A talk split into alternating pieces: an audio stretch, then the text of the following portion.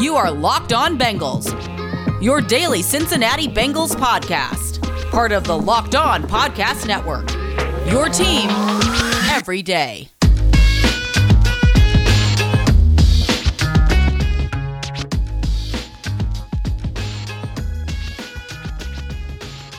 What up, Bengals fans, and welcome to another episode of the Locked On Bengals podcast. I'm your host, Jake Liskow. He's your host, James Rapien. Today, joined by two guests, Mike at Bengals underscore San Santagata and Joe Goodberry at Joe Goodberry. We're going to talk about all things Bengals draft today, as it is draftmas, as they say.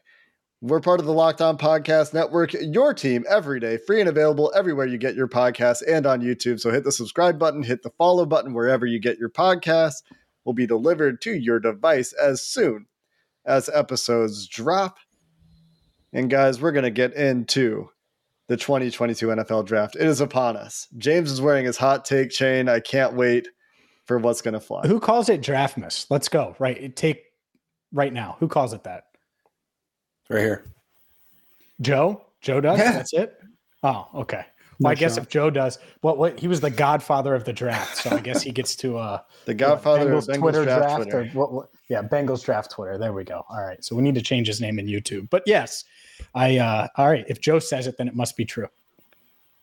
People call it draftmas. This is no, I, people I'm not that. I'm not saying it's not. I, I mean, it's a holiday for me. That's why I'm like wearing the chain not. Yeah, I I just don't call it that, but it's Okay. it's okay. I'm I'm excited. I'm excited for the Bengals to pass on the the best player uh, that they could possibly get. so tonight, negative to Linderbaum. start the show. Right away. Wow.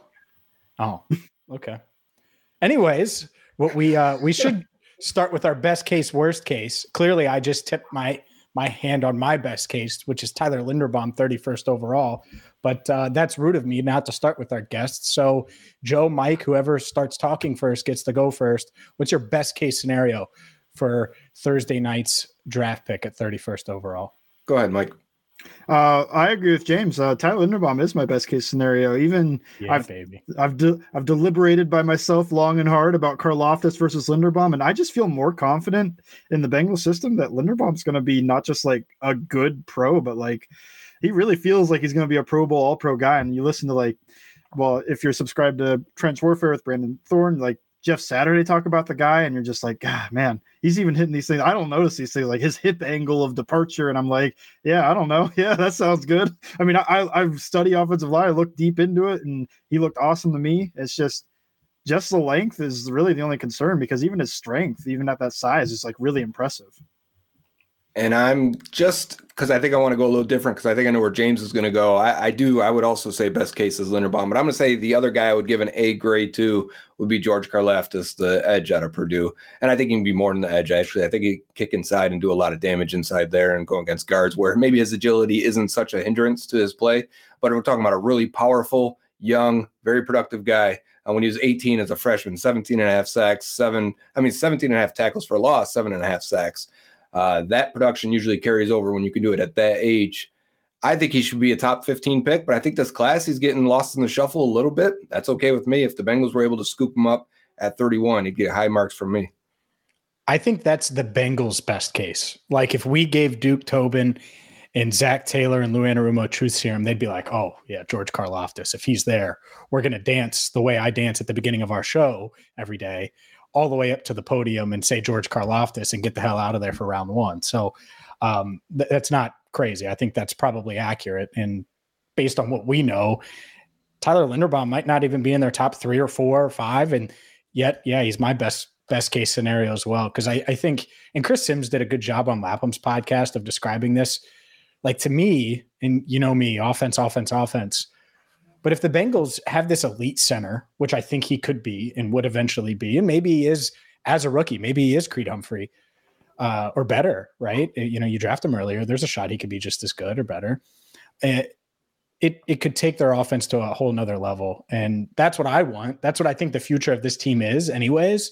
And so whether it is a, you know a Tyler Linderbaum or if they find someone else, they need to find one more offensive lineman. I think, anyways, and I think Linderbaum's the best chance of them finding an elite offensive lineman that could be that multi-time Pro Bowler. So You know, if he's there at 31, just turn in the card, Duke Tobin.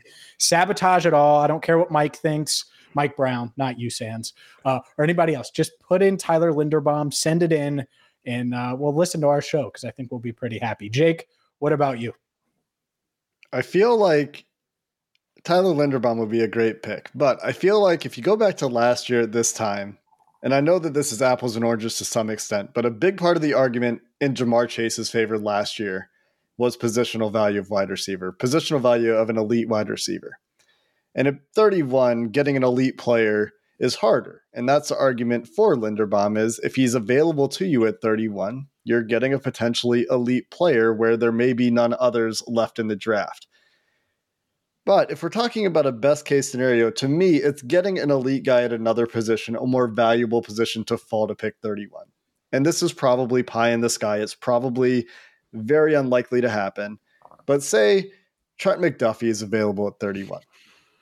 Trent McDuffie falls because teams are worried about his size, his arm length, his uh, build concerns. He hits the other athletic thresholds, and by consensus, is a higher evaluated corner than the guys that we've typically been talking about the Kaiir Elams, the Andrew Booths, the Kyler Gordons, his teammate at Washington.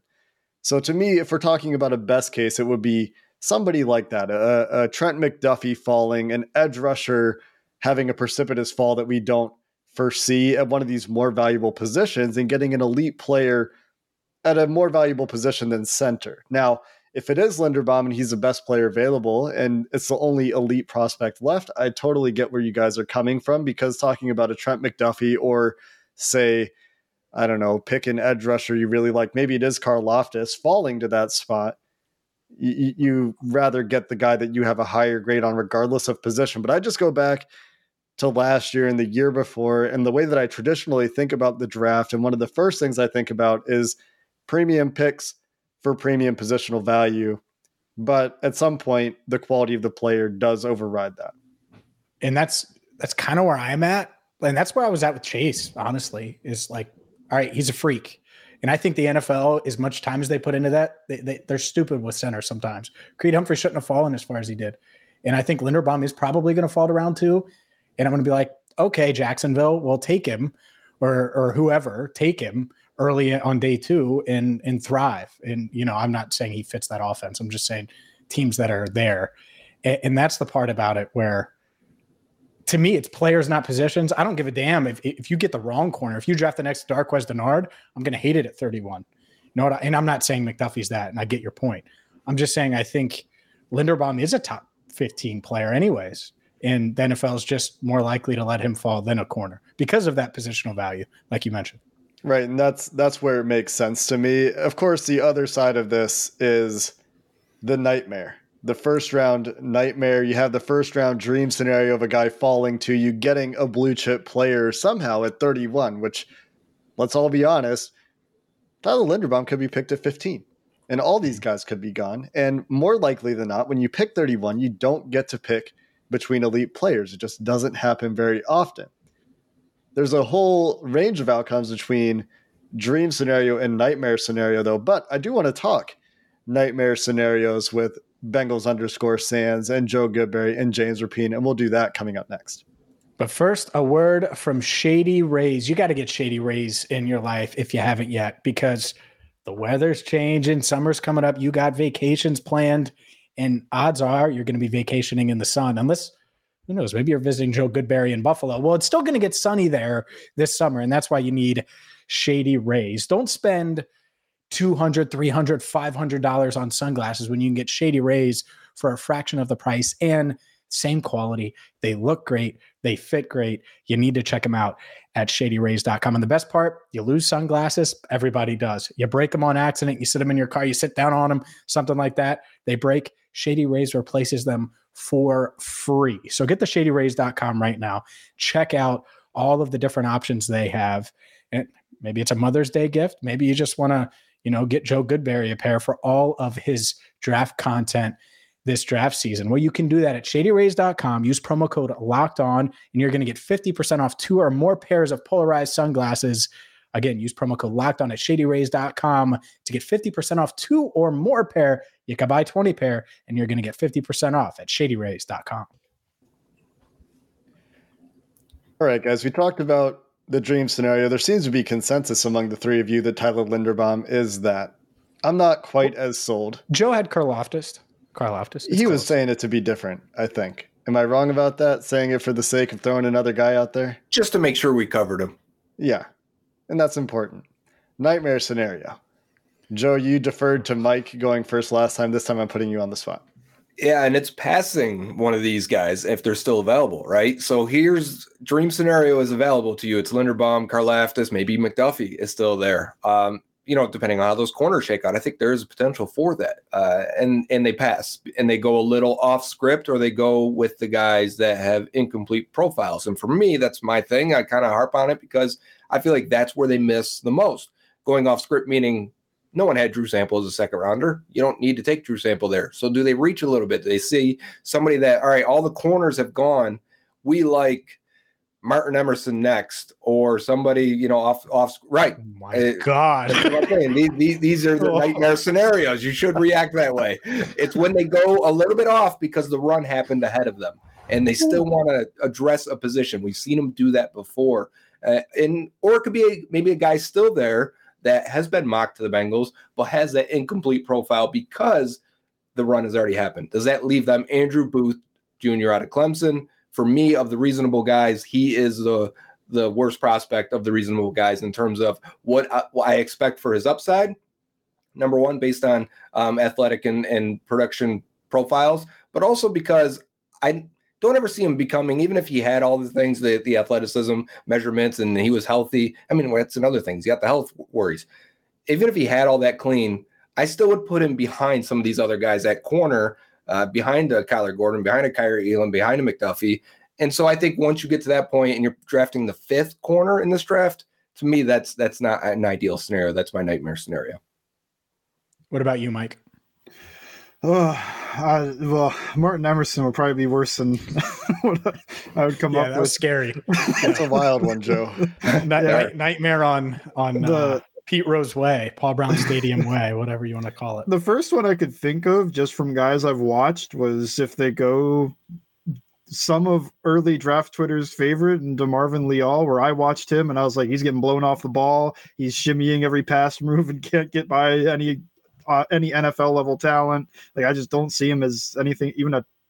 I I didn't even see him as a day two pick, but I understand he's got the production and everything to back that up. So like that guy would uh, that that's kind of a nightmare. But out of the really realistic ones, I mean, there's that Trey McBride smoke. I know it's probably not happening, but I'm like, yeah, that one's a little bit of a nightmare to pass up Linderbaum and Karlaftis to take Trey McBride, who consensus ranking of like 50. I like Dulcich more on film just because I think he's more dynamic um, yeah, those two off the top of my head are like, yeah, that that'd be pretty bad. yeah, no, I, I agree with you, and I, I think to Joe's point, it, like if Karlaftis is there, I and Linderbaum's gone. And odds are most of the top guys are gone if Karlaftis falls, and it goes hand in hand, right? If one of these big guys falls, if they pass on him, that's like insane to me, right? And and so that would be the nightmare. And if you couple it with oh well we got trey mcbride i'm literally like I, should create a business you know joe bro needs more weapons llc and and just run that company right that should be my company at the same time i do not want trey mcbride at 31 especially if you're passing on an elite edge i don't think they would do that but nightmare scenario would be you know, drafting this pass catcher and they're like, yeah, he can block and he can run and he's going to have 350 yards as a rookie. That's not what I want at 31. I want the center who's going to play a thousand snaps. So if they passed on Linderbaum for a guy who, or an Andrew Booth, honestly, I would hate it, you know, because he's got the injury history. Joe, uh, you know, I trust you with the incomplete profile, all that stuff. It's like, oh, that's, we're worried about short arms and, and because he's, you know, eight pounds lighter than you want him to be, like, you know, give him some built bars. It'll be fine. I promise. He's just better and, and so, yeah, that that's the scary part to me because the window that they have and that they're playing with right now, if they get an elite player at 31 or just a good player in, in not one of these swing and miss types like a Drew Sample, like a Martin Emerson at 31. Jesus, Joe. That would uh it'd be rough. And and I remember, it, you know, as we record this, it's Thursday. Four years ago today, four years ago today, they drafted Billy Price, and so uh, it, the wild part about that, he was the 21st pick, right? His 21st.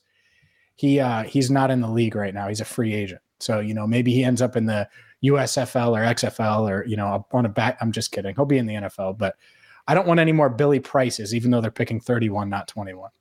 Let me let me throw a few things out to you guys because I think you've covered the things that would qualify for me as nightmarish. I think the rest of the things are not quite at the nightmarish point, but there's a couple guys that I think could be in play. So let's let's do a couple either ors here.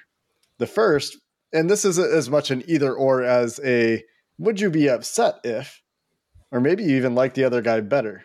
So maybe it's an either or first, and then it's would you be upset if. So George Karlaftis is available. Arnold Ebiketie is available. The Bengals choose to draft Arnold Ebiketie. Are you upset? Mike. Upset? Uh like I wouldn't have done it, but honestly, like I see Ebiketie as a near first round pick. It's okay. It's it you had a higher grade, whatever reason. Maybe it's a medical, maybe per, personality really didn't vibe. I don't know. I like that's close enough that I'm okay with it. It's not my favorite thing that they could do, but it's not it's not Martin Emerson. Yeah, I feel this. Yeah. First of all, that's Martin Juice Emerson, all right, and and he's the pick at 63 in the scenario. But, uh, but but no, I wouldn't be upset. I would be like, yeah, I, I would prefer Karlaftis. I think Karlaftis would be the better player. But you know what? They may see Karlaftis as a guy that kicks inside and wins that way and that's less valuable than a guy like Ebiketie who can go, you know, win. He's going to win on what he does. What what he does and what he does on tape consistently is probably what's going to carry over, and he's going to continue to do exactly that and just swipe the hands down and cut that corner and just run at the quarterback at a at a ninety degree angle almost at these guys. And on and the he could have occasion, he actually gets off the ball. It'll right. be really pretty. James. And he could have he could have that instant impact, right? Where he boosts, you know, he gets the sack on Patrick Mahomes or the pressure you need on fourth down or whatever the scenario is. Um, it, it's kind of like I wouldn't be mad if they like let's say Zion Johnson fell, right? And Linderbaum's there. I think they would take Johnson. But I wouldn't be mad at them if they did that. And now it's not the same because those two guys, at least in our world, are higher rated, I would say, than the Ebiketie and, Karlaftis duo at the same time, I, I feel like it's it's kind of similar where it boosts that that position group. It's just a matter of preference. Okay, the next one is Nakobe Dean, rumored to be falling out of the first round. What's your grade for Nakobe Dean selection? Let's let's assume the big guys are gone. Let's say it's Nakobe Dean versus Andrew Booth to make it a little spicy because it's a linebacker versus a corner that you don't really want if you're Joe Goodberry, at least, and I'm sure some of you listening have different opinions about Andrew Booth. But say all the corners you really want are gone. Kyler Gordon's even gone because we know Kansas City likes him or what have you. And and those are the best players that and they probably wouldn't be. There's probably somebody else you can make up, but assume that that's the scenario. Who are you picking? Joe, we'll start with you this time. That's tough. I'm glad you uh, made it versus Booth because that definitely tied it up for me a little bit because I like Booth on tape. I don't want to get it twisted. I think Booth is extremely um, balanced and, efficient with his footwork. I, he is almost never off balance and never getting out of position, and he makes the most out of the athleticism he has. I don't think he's a bad athlete. You know, I think he's he's a good, not an elite athlete, but I think you know just how calm and cool he is in coverage should translate to at least some ability. Whereas Nakobe Dean, I didn't focus on linebackers because that I don't know if they will or where they'll take a linebacker at all, unless it's like a day three special teams type guy. But if the value is presented in this scenario, does it happen? And how would I feel? Man, it's tough because uh, watching the other Georgia prospects, because there were so many, Dean stood out and, and he did a lot of things. And he's a unique player because he's a bit undersized, but man, they used him as a battering ram at times, and he's looked good in coverage as well. And he can blitz. I mean, he can do it all. He can help your defense be something more than it is. Ah, his profile is pretty strong as well. I'm kind of leaning towards Dean here, and I hate it, but it's tough. Mike, you like linebackers, right? um, yeah, I mean, I between the two, just film wise, I do think Booth was better, but everything with the incomplete profile, the injuries, if it was me personally, I, I don't know. I'd probably take the chance on Booth, but I'm not mad either way. I like them both. I think Dean's very interesting, and he's one of those rare linebackers. And I guess you've seen a few, like once one every year now, that could keep up with a slot receiver on the on the bender three up is three thing, you know. Uh, well, didn't work for Isaiah Simmons, but worked for JOK. So you know, hopefully that 50% hit rate on these extremely athletic linebackers. Darius uh, Leonard. Yeah, Leonard. The thing with Leonard though is he has a length too, so mm-hmm. that's one thing that does hurt Dean. His arms aren't very long, so he keeps up. He might just get mossed by that guy anyway. But I'd probably go Booth, but I, I like I'd okay with either one. Can I take Quay Walker or no? sure, if you want a different linebacker, I guess. I was just talking about. no, I'm just saying uh, instead of Nakobe Dean. No, uh, that's tough. I I would probably say Booth. I guess I don't know. It, I that's the thing. I wish I knew what they were thinking with Pratt. You know, and and that's that's the part of it that's that makes it a little more challenging because Dean's really good. But I could probably lean Booth. If they take should, Dean round one, they're probably getting rid of Pratt. But they don't. yeah, at that point, the writing's on the wall. They do have three linebackers that they drafted a couple years ago, still for two more years. So that's why we're not talking about linebacker very much. And why we'll probably continue to not talk about linebacker very much until maybe later in the draft if they take a if they take a swing somewhere. But Akeem Davis Gaither and Markus Bailey are also on the roster for those of you that have forgotten those two guys. Coming up next, we continue our draft show with Mike and Joe as we get closer and closer to Thursday night. But first, a word from Built Bar, the number one protein bar on the planet. The Built Bar or the the protein bar that we need to send to Tyler Linderbaum if he gets picked by the Bengals, so he can add, you know, a couple more pounds, a little more strength, since people are worried about that. No, the arms aren't going to grow with Built Bar, but it's going to give him that protein punch. It's going to give you that protein punch that you're looking for. Maybe you just want a healthy snack in the middle of the day. Maybe you want a post workout uh, awesome snack that's going to give you the protein, that's going to have low sugar, that's going to fit your macros, low in calories. Well, Built Bar is the perfect bar for you. So check them out at built.com. Use promo code LOCK15. You'll get 15% off your order. Again, to get 15% off the number one protein bar on the planet, use promo code LOCK15 at built.com. All right, guys, we're going to wrap up our show here with, I think, a, a fairly challenging question as we've all gone through our various mock drafts the last three days on this program, if you're doing them on Twitter, wherever you're doing a mock draft at this point, if you're not abusing the robots and trading back and getting like seven second round picks, then you're probably finding it somewhat challenging to fill every spot you would like to fill in this draft. There's probably a position that you're going to want to address early, you're not going to be able to. And so, my question to our esteemed guests, and we'll go around the horn here, is if you have to punt on a position for the first two days of the draft, and you do, you only have three picks, which position of need specifically, you can't pick kicker, do you punt on as the Bengals if you're drafting? And Mike, we'll start with you this time. So my first thought is I don't know if this is a big enough need, but like I'd punt safety the first three rounds, but maybe that's not big enough need. Maybe we just mean like interior offensive line, three tech, edge, um, maybe tight ends in there. Maybe safety doesn't matter because you have two guys locked up that are both Corner. good and starting. Corner too, yeah. yeah. So if safety isn't an option uh, out of all those, just to punt kind of sucks because one of my guys is one of them, but I guess out of the real needs, uh, I'd punt tight end. Uh, does that count? I yeah. think that it could count. I think that's a position that the Bengals could reasonably expected to pick in the first couple rounds, and I think it's kind of the easiest one to kick the can down the road. So I don't think you're too off base there, Joe. Do you do you agree? Do you have a different take? No, I think tight end because I think the maximum value of drafting one probably starts in round three. So if we're punting yeah. it into round four and five, I'm not mad about that. You're just putting it down a little bit further, and there's still a lot of guys. We do we run the simulations, right? They're, they're it's not that tough to find a guy in round four or five uh, that you like at tight end. So yeah, if I got to punt one of those now, if you want really want to tighten this question when you come back around, I think it gets a little bit harder. I am going yep. to tighten the question. James, go ahead. Well, no, I'll, I'll tighten it. I just I won't use tight end because it is it's easy to it's easier to say that. That's the obvious yeah. one if you're not including safety. I'll say edge because I think they could find edges on day three that that could potentially contribute and be those developmental guys. harder at corner. I think it's you could go interior line two, but it's risky and it's more risky when you're talking about the Bengals who have been bad at drafting offensive linemen uh, to wait on that. So I don't want to kick the can down the road on that one either.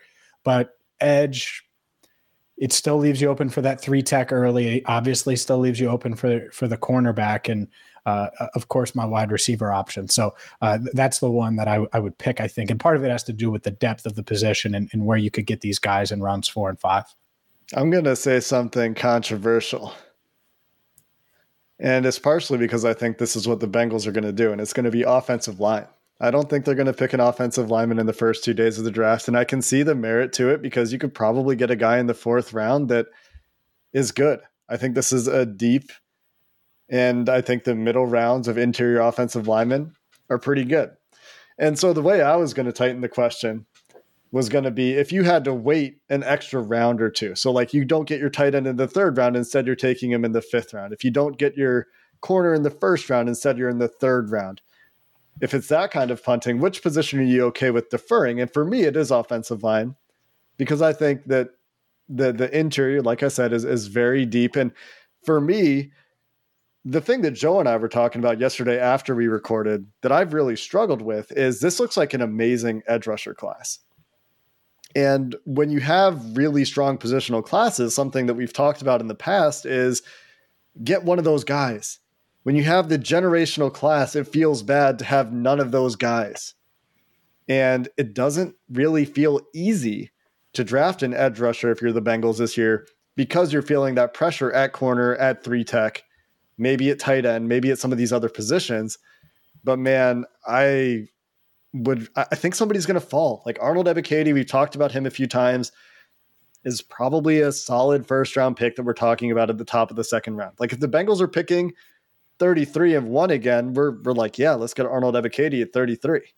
But they don't have that luxury this year, so does that does that change it any any way for you, Mike? If you're thinking about it a little bit differently, in tight ends, just one like where maybe you're not drafting a tight end at all, what what's the next one for you where you would really hate to miss out on a position in this class?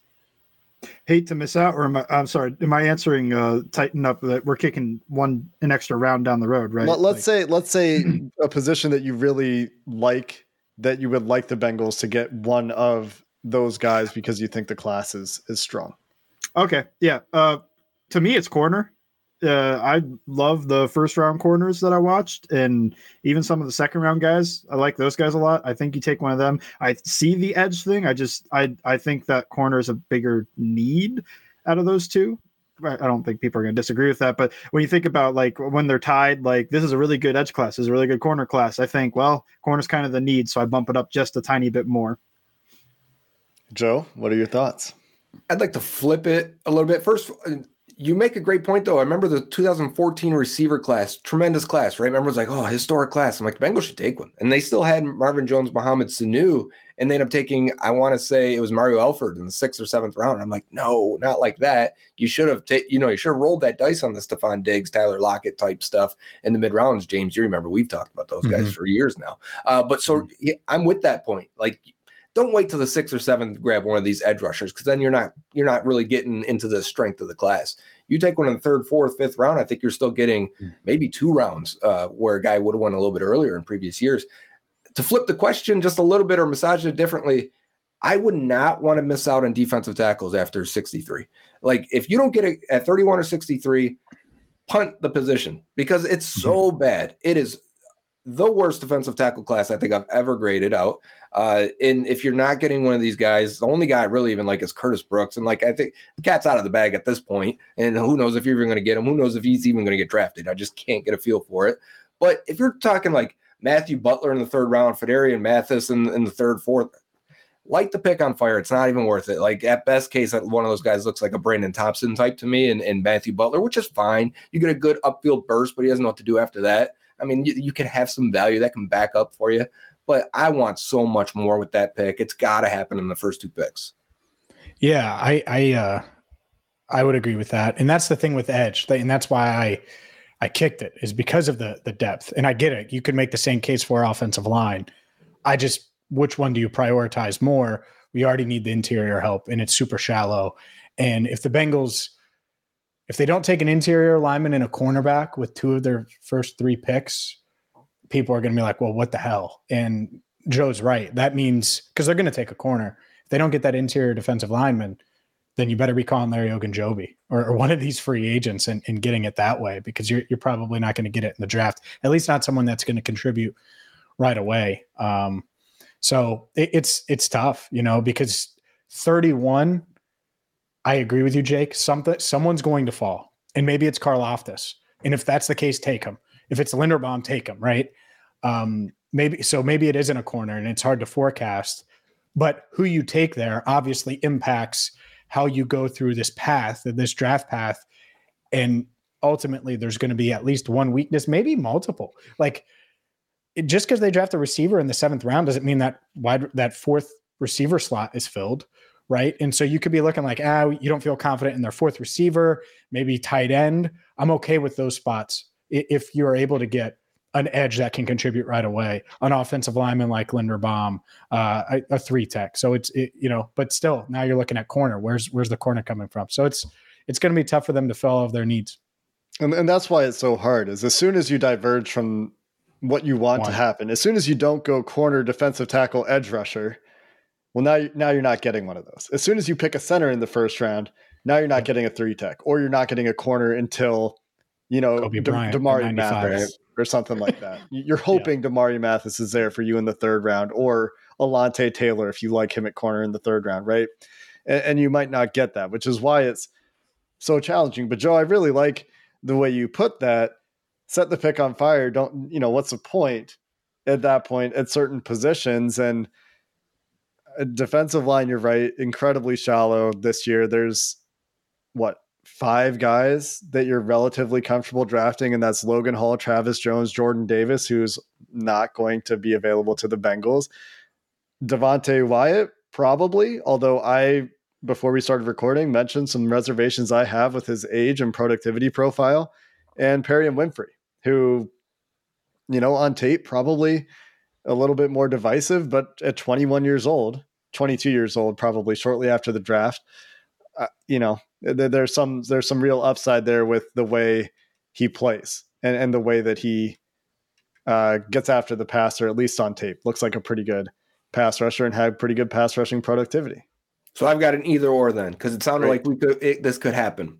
Would you rather them go three straight offensive picks or three straight defensive picks? I feel like three straight defensive picks could actually happen in, in this kind of scenario we laid out a little bit. If it's like Karlaftis so it kind of starts with the first pick. If Karlaftis and Linderbaum are there, right? And you kind of start it there, and they want to get a tight end in the third round or second and wide receiver in the third for James. You know, just O line, wide receiver, tight end. James would love that, I'm sure. So, not what's more realistic because you're going to miss out on the other guys then if that's the case. If you go one or the other, would you rather them go straight defense for the first three picks and then they fill in after that, or straight offense for the first three picks? James, what's winning go. them? What's what? Yeah, what's winning them games in 2022? Offense. All right then. And that that's the part is like Lou, I love you and I know you're pissed off because not pissed off, but you're hoping to get your first first round pick that's on defense. That being said, Joe Burrow is going to keep you in games and is is the reason that any of you guys are still in town. So if, if that means you're getting Linderbaum and then you're taking, let's say it's Linderbaum, McBride, and who do you want to say in round three? Alec Pierce. At, eh, I know. we're talking 45 plus a game. You like you would have to go the other way. You'd have to go Linderbaum, Alec Pierce, and then Charlie Kolar or something. Or Dulcich. Fine. Dulcich, Dulcich? yeah, I mean, absolutely. If you sign me up for that. That you, you know what I'm saying? Like Wendell Robinson. Okay, still probably yeah, because it fills multiple roles. It gives them that quick. He's slot. a returner too, and mm-hmm. and yeah, exactly. And so that's the route I go. Man, people are going to hate. that. what about Corn? What about this? Ah! Hey, what, what say you, Bengal Sands? I mean, if you're talking Linderbaum, Pierce, and then Dulcich, that.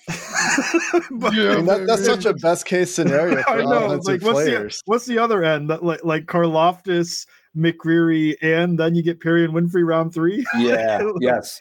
It has to be really good on defense too to match that trio yeah. of offensive players. But, yeah. but he said Robinson, so it would be you know Linderbaum, Dulcich, or you know whatever tight end you think there, and then Wendell Robinson. or Wan'Dale Robinson, excuse or, me. Or Cross in the third round at safety. Yeah. Nick Yeah. Cross. Yeah. Sands hates Nick Cross, so I'm don't put big him on the Cross list. uh, It, uh, it could yeah. be um go ahead. Go ahead, Sam. Oh, um, yeah, uh, gut. Uh, yeah, my heart wants to say offense with you because I do want the offensive lineman and I want the the Dulcich and I want you know I'm cool with the fourth wide receiver. Figure out the defense. Hey, Lou, you're a mad scientist before. I'll just I'll just do the hot take and stick with offense with James. You know, I, I. I think neither, but uh, you know I'm into this offense idea. You know, if you're gonna go all out, go all out. How many Joe, of those come on. offensive players make a big difference in year one? Joe asked a question, so he gets to go last. How many of these offensive players make a big difference in year one? Is my question, and and ideally, it's the offensive lineman, and ideally, your wide receivers stay healthy, and ideally, you know, Hayden Hurst comes in and gives you the productivity you want in the passing game at tight end, and they're not drafting a tight end who's going to come in and block as a rookie. And as we've discussed many times, tight ends generally aren't contributing almost anything their rookie year, even if they're good. It's very, very rare for Kyle Pitts to come along and be a rookie of the year candidate at tight end. So those are the reasons that I, I would push back against offense a little bit. On the other hand, the ideal case often doesn't happen. And the wide mm-hmm. receiver probably is going to get on the field, and the tight end probably is going to get on the field, and solidifying the offensive line. And in doing so, adding depth to the offensive line when inevitable injuries happen along the offensive line makes you better there too. So that's how you argue for the offense. James, you want to interject? Yeah, real quick. Sorry, Joe. Um, by the way, my ideal, since we're doing this, Linderbaum, then Pierce. I just want to go on record. Oh, okay. Then you get the tight end in round three. Just just so we're we're clear. You get I, I would rather have the better receiver potentially than than the tight end because you know, and that's that's just me personally. But you know, that's not a shock to anyone. Go ahead, Joe. Completing the offense is very intriguing, right? Like at that point, what do you need? you start thinking about like replacement for Mixon Every week. in a in a year or two. Like that's it. You you feel pretty good. Um, yeah, even if that's like Wendell, because then he can return. So that that that that may even push it further for me on on the offensive side. But at the same time, though, what does that the negative, the inverse is that that really leaves the defense thin with major holes and the future looking pretty bleak, especially if they can't extend a guy like Jessie Bates, uh, because they've only got a few guys that are homegrown talent with with Hubbard, who's already extended, uh, Bates on the tag right now, and then the two linebackers, and, and that's it. They kind the of linebackers need are old for rookies for for Sure. rookie contracts. young guys, right, right. Uh, so they kind of need that influx. That's why I could I could see three straight defensive picks because you need that talent in there and that cheap talent. You can't keep signing free agents at on the defensive side because that money has to go to the offense in the next two years. And when that happens, that defense is going to fall off unless you've already invested those picks. So I don't want to see that happen. So, you know, I get it. Yeah, I, I think ultimately I would argue for defensive picks for that reason because eventually that's going to catch up to them. Like if they have to acquire two new safeties, a three tech, a corner, a, uh, an edge rusher, and maybe a linebacker next year at starting positions, that's six, seven guys you have to replace. And then they're going to start to have extensions to worry about on the offensive side of the ball. So at some point, you need to get these young guys on the defensive side of the ball who are going to be part of your future core this seems like a good opportunity to do so because they're so solid at 10 of their starting spots on offense. And yeah, adding some depth would absolutely be great. And getting to 11 starting spots would absolutely be fantastic. But I, I just think that ultimately I, I end up wanting the cheaper, controlled young guys on defense. The, the argument is is simple. You you turn this one position group into this elite monster that skip puts the fear of Joe Burrow in in every opposing defense every single week, and you reset after the 2022 season. I, Tyler Boyd's on the chopping block potentially, anyways. Uh, Joe Mixon that contract, and so you could free up money that way. They don't have to extend T next offseason. and I think that that's the idea that they're going to just give him huge money. I, let's backpedal a little bit. Chase is still years away from that, so well, it's if you draft Alec Pierce, are you It- extending T. Higgins? and, and but but that's maybe and it could maybe and maybe not but he's boyd's replacement that's what happens and then you find mixon's replacement next year which it sounds crazy but that's what you're talking about and now you have this loaded stacked Herculean offense to go up against the Bills and Chiefs for at least a year. Maybe it is two years. Maybe you find a way to make it work for two years, and then it's you know you bring it back where it's like all right, you, you know that you reset a little bit. Um, but but yeah, you, you, know you're not paying a tight end after this year. Um, not that you're paying Hurst a, a, ton, but that's why you would draft a tight end. You probably wouldn't be paying Boyd after this year, uh, the Mixon factor, and then you would pay Logan Wilson next offseason. So you would invest in some of these young defensive players. You probably would pay Jessie Bates in this scenario, even though I think they want to anyways, and it just hasn't happened. So uh, I don't know if you anybody else had thoughts on that, but for the less extremist version, do you prefer yeah. them to go two offense, one defense, or two defense, one offense? Mm. When are they taking the offensive player? Because uh, I think third round offense is much worse for the things that the Bengals are going to draft than the first two rounds. Okay, say it's first round offense, two second and third defense, or first round defense, second and third offense. Basically, uh, you could think Karlaftis and then two offensive players, or Linderbaum and two defensive players. I would go Linderbaum and two defensive players. Me too. Yeah, I shouldn't have given the example. I knew, I knew that made it too easy. Linderbaum. Yeah. Uh, well, let's say it's lower because down. because he could be the missing link on this offense, and it, it could still be that oh. fire breathing dragon every week. Yeah, I think I, I, think it gets more complicated if it's a different offensive lineman. If it's a guy that you're, you know, Kenyon Green uh, uh and yeah. two defensive players, or uh, Ebiketie and two offensive players. I'd probably still go the offensive lineman just because to, to me, offensive lineman in the first round, you can you can assuming you get the corner in the second round and that's then hard. you just live without like you get an edge rusher and you live without a three tech. That's kind of what I'm thinking to manufacture I, a pass rush.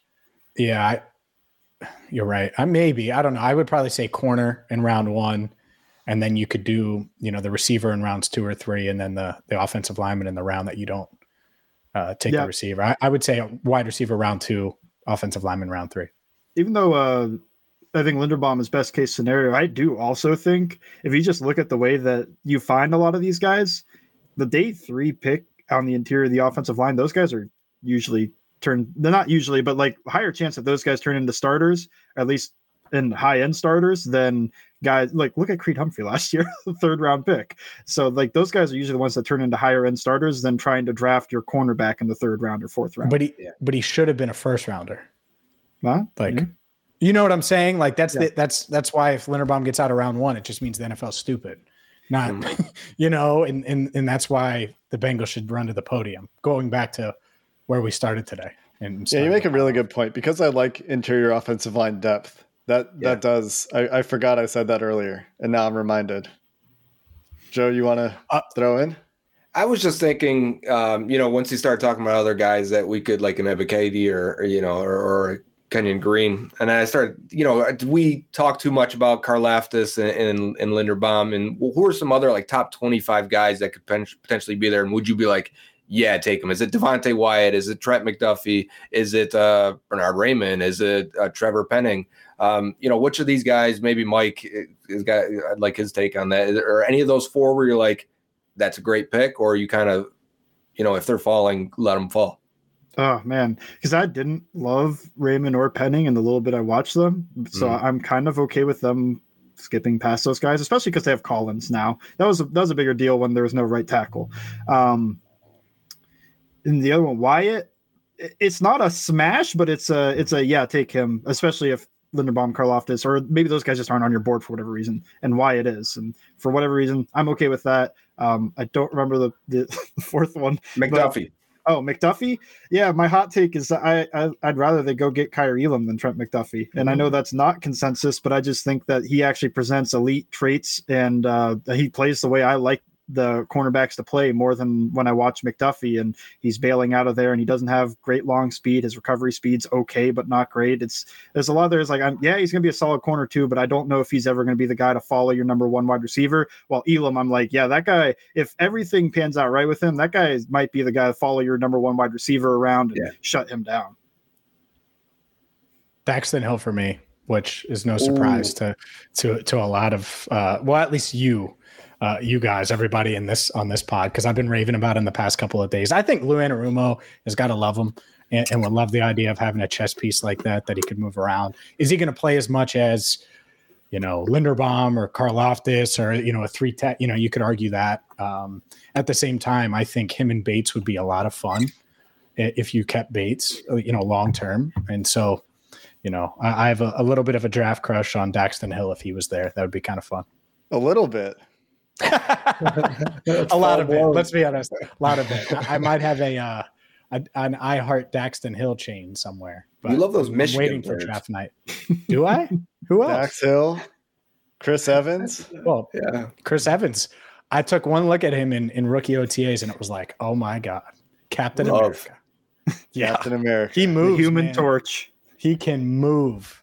What about you, Jake? Yeah, Chris Evans was the Human Torch. How about me? A faller that that would make me very happy. Is that the question? Yeah, you asked it. Or no, no Joe, Joe asked, asked it. it. Anyway, yeah, go ahead.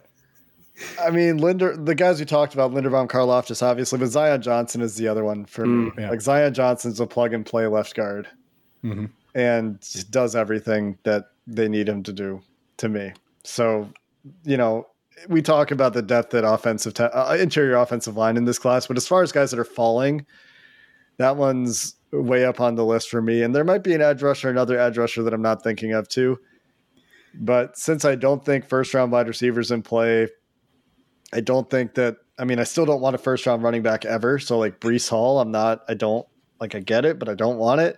And so you know, out of the guys that are fallers potentially, I just have a hard time seeing any of the anybody I really want falling to 31 because all the guys I really want are like top 15 guys. You know. Yep.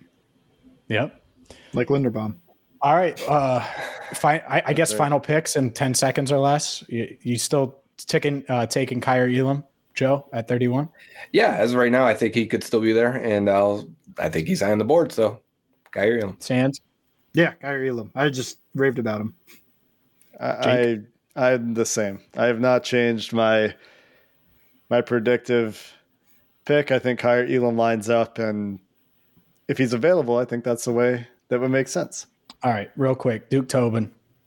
When Kaiir Elam and, and Tyler Linderbaum are both available, George Karlaftis is going to be long gone. Think about number nine having all the time in the world, and 28 cutting back, running all over the Chiefs in the AFC Championship game at Paul Brown Stadium, and take Tyler Linderbaum. Right your wrong after passing on Creed Humphrey last year for Jackson Carman. All right. Imagine being able to run to end a game. Ooh. To ice a game? To being start able to a run game. the ball consistently? To start a game? Yeah. To be have fair, your play action, to have Third the and one? not sell out on your play action boots. Play action working. Oh my god. Samaje that- P. Ryan getting a yard when you need it. Oh, yes. Hey man. hey, he can get one yard. He just can't get you know One point one. one point one. Poor Samaj P. Ryan, man. That's going to do it for this get it. episode of the Locked On Bengals podcast. We will have some live streaming stuff going on tomorrow, so check out Joe's Twitter, my Twitter, Bengals Sansa's Twitter. James, you're going to be out at a bar, I believe, for for a lot of the first round. Is that with Mo? No, I'm going to be at Paul Brown Stadium covering the first round. I'll be at Mo for with Mo at like three o'clock in the afternoon. Oh, okay. Before Uh, the draft, go pregame I'm going to be on. James. I'm going to be on site. work. I'm going to be on site, baby. Let's go. That's right. Go go pregame with James before the draft and hang out with Mike, Joe, and I during the draft. Until next time, Bengals fans will be coming your way after the first round, whether or not the Bengals have made a first round selection. Until next time, Bengals fans, enjoy the draft, hoo day, and have a good one.